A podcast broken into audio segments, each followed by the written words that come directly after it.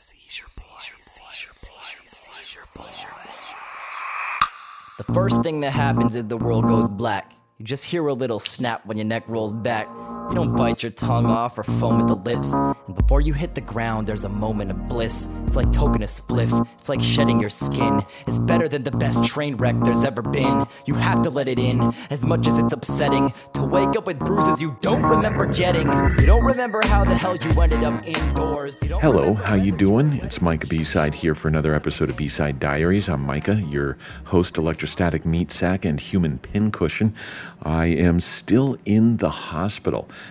We went into the hospital on the 25th to begin this phase two sleep study, is what they call it. And it began, of course, as, as I'd mentioned, with the stereo EEG implant surgery on the 25th. And that's where they, of course, put me under, connected me to a robot, and drilled holes into my skull 13 holes altogether, 10 on the right side, three on the left side, and from there they inserted depth electrodes into deep inside my brain to capture those what they call scalp negative seizures that don't show up when you just have the electrodes on the surface of your scalp. So that's that's what we've been doing this week, and you know, always hopeful that it would have been a, a fast turnaround. Took me off of my medications. Um, and the half life of the longer medications that last longer in the system uh, supposedly should have been out of my system a couple of days ago completely. But, um, well, I, I, that, doesn't seem to matter at the moment because I haven't seized yet. Haven't had a, had a strong enough seizure or seizures to be able to um, produce the data that they need to find out where the exact origin of these deep brain seizures are coming from. Could be more than one origin, we don't know. Um, there's a couple of reasons for that I found out. You know, of course, it's always really, really frustrating. Anybody who's gone through a sleep study knows this. Uh, if you're not seizing, you, you start to feel like you're doing something wrong, or you feel like maybe I was, maybe this wasn't true. Maybe I don't have this kind of seizures. What's happening? Um, and you start to feel like shit. To be honest with you, it's it's it's it's almost like gaslighting, and it's not. It, it's just the way it is, and I, I know that the you know the the neurosurgeons, the doctors, they're not intentionally trying to make you feel like shit. Um, they're just doing the best that they can with what they know how to do to try and induce these things. So, what do you do? What did what have what have we done this past week that um, would help maybe uh, trigger some events that might be able to show up on the EEG machines? Done things like hyperventilation exercises, uh, optic stimulation uh, with lights, photo photosynthesis, photostimulation is photic sense. Fuck. Let me try that again. Photic stimulation um, exercises as well. I've had like four of those so far, and of various intensity as well. Um, none of none of them have really worked. A couple of times I got kind of close, especially with the the photic stimulation. There were a couple of times where I could almost feel it happening, but it never quite broke through to that situation. Um, and it starts to make you wonder. You know, last time I was in a sleep study and went off the meds uh, within five days, and the, and the, the meds finally got out of my system. I dropped. I had some some big seizure activity that registered on the EEG machines. So um, you, you almost half expect this to happen again, and so it's really um, it's it's a real fucking bummer that it hasn't yet. And so I, I I try not to kick myself, and the team is really cool. They're they're reminding me it's nothing that I, it's not that I'm doing anything wrong. It's just the situation, um, and I needed this. I needed a little bit of of of comparison, you know, because you don't want to be just solo in the vacuum saying, okay, this isn't working. Let's find out what other people have gone through, and uh, some of the some of the nurses and the staff here that have been helping me out, crazy cool staff, by the way.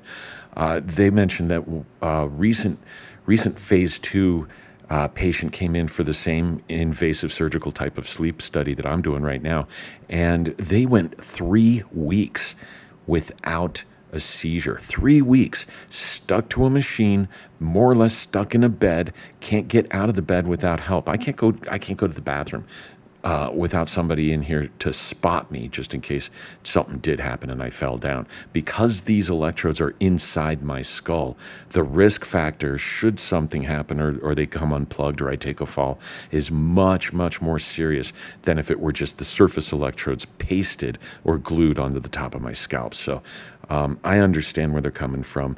I understand they want to be be as safe as possible for our well-being, us patients. But I can't, you know. But but that doesn't change the fact that it's frustrating as hell, and it's a little bit demoralizing to a degree. Really, really awkward having to go to the bathroom with one or two two nurses that you barely know um, hold, holding watch over you, or having to ring a buzzer for the nurse if there's anything you need. If if you know the glass of water is out of your reach, or if you know, or, or they're busy as hell and you you need a hand and they can't get there for half an hour. Uh, it's things like this that as much as they're trying to help you out, it takes away from your independence and your self, um, your your freedom you know? Uh, but at the same time, I understand why they have to do what they have to do. But that doesn't change the fact of how that can make you feel as a patient. Uh, so I'm not gonna, you know, I'm not gonna fight that. I'm not gonna rationalize my feelings away and try and try and make light of, uh, you know, or try and pretend that that I'm feeling a way that I'm not. Uh, but at the same time, I just want to kind of mention that it's nothing against the people who are trying to help me out. So by and large, for the most part, the uh, folk here are really understanding and they're really helpful and they care. And, and I'm blessed. I'm really blessed to have the care team here uh, at UC Health in Denver that I have right now. Uh, I'm really, really blessed. So, um, yeah, no, no significant seizure activity that would yield any kind of data right now, and that that's definitely the bad news, and it's frustrating, and it means I have to be here for a few more days. I've been here for a week and a half, so that's the downside to it uh, and the lack of freedom, the going stir crazy, the being stuck in bed, um, just getting really creative with with exercises just so to keep the blood moving. You know, um, God, I want to get up and I want to walk. I want to walk. I want to go outside for a little while. It'd be so awesome. I don't even know what the outside of this room looks like. I've I don't know what the hall looks like out there. They took me in here as I was still under anesthesia. So I was I was high as a fucking kite when I came in here uh, right after the surgery. So I have no idea what it looks like outside of this door. it's, I, it's almost like it's almost like a scene from the Twilight Zone or some weird, weird deleted cut, some outtake from like one of the Matrix movies or something. Uh, it's crazy. So the diodes are in my head, in my skull, and they wrapped gauze and, and bandages uh, over my head to, to protect it from any kind of infection or, or outside injury and stuff. And so it looks like I've got this big onion on top of my head. It's pretty crazy. It's pretty crazy. Uh, and it makes it fairly awkward to move around. Also, a couple of the probes that they drilled in, they had to go through my jaw muscles, the main jaw muscles, right there where the jawbones and the cheekbones come up and meet with the uh, with your temples yeah, I have two probes going into my skull from there. So it's it makes makes chewing and, and taking bites uh, really challenging, to say the least. Really challenging. One other thing I've done um, in order to hopefully help bring about more seizures is I've gone off the mad the modified Atkins diet, and I'm actually been eating breads, uh, processed carbs. I've been eating more fruit and and sugars and uh, I've even had a few desserts. I've got to be honest. I've I've kind of kind of went off the deep end a couple of nights as well on that.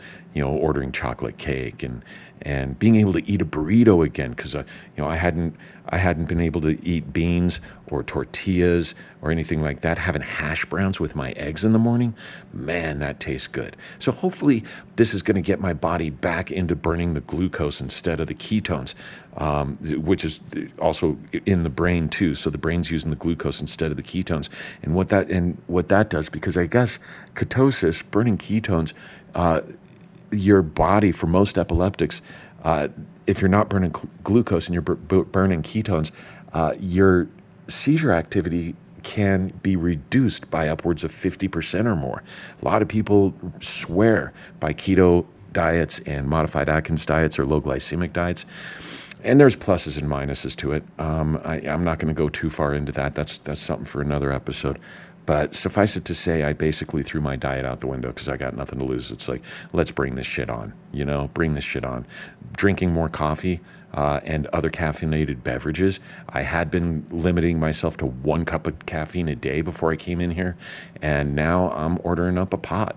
Tonight I had some visitors come in and, and I asked them to come down. They bought me a couple of extra lattes from the Dazbog downstairs. So, um, yeah, I'm, I'm throwing that dietary shit right out the window, man. Uh, speaking of tonight, too, I had some great visitors. I, have been blessed. I've had some some beautiful people in my life stop by and, and and spend some time and keep me company. It's been wonderful.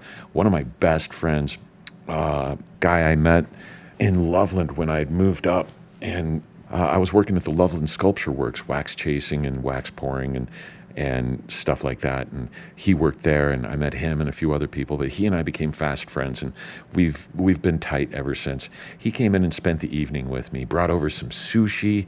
Uh, my other friend brought over some donuts, some cream-filled donuts, and uh, they they they both brought me lattes, uh, and we just had a great time. Great time. He also sent me some YouTube video links for some uh, seizure inducing type psychedelic graphics and, and GIFs and, and videos.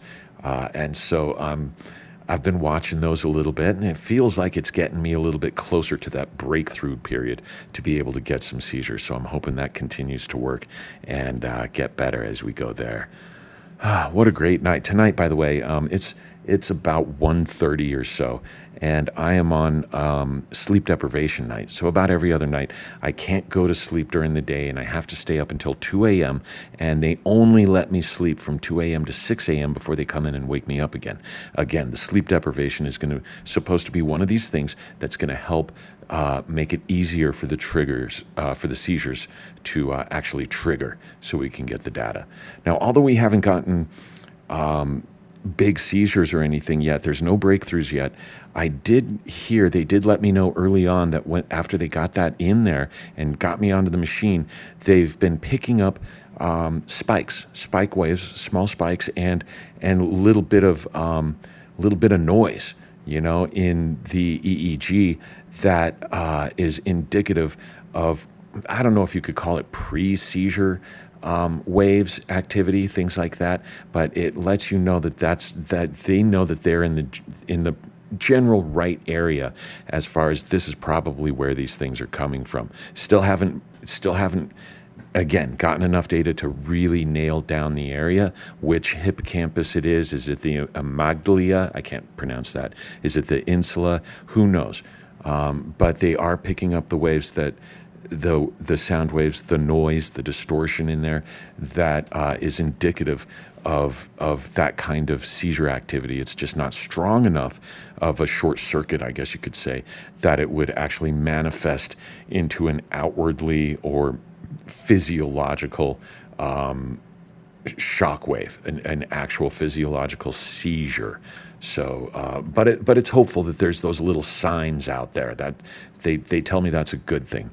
Uh, as as to why it's not happening yet, there could be various reasons.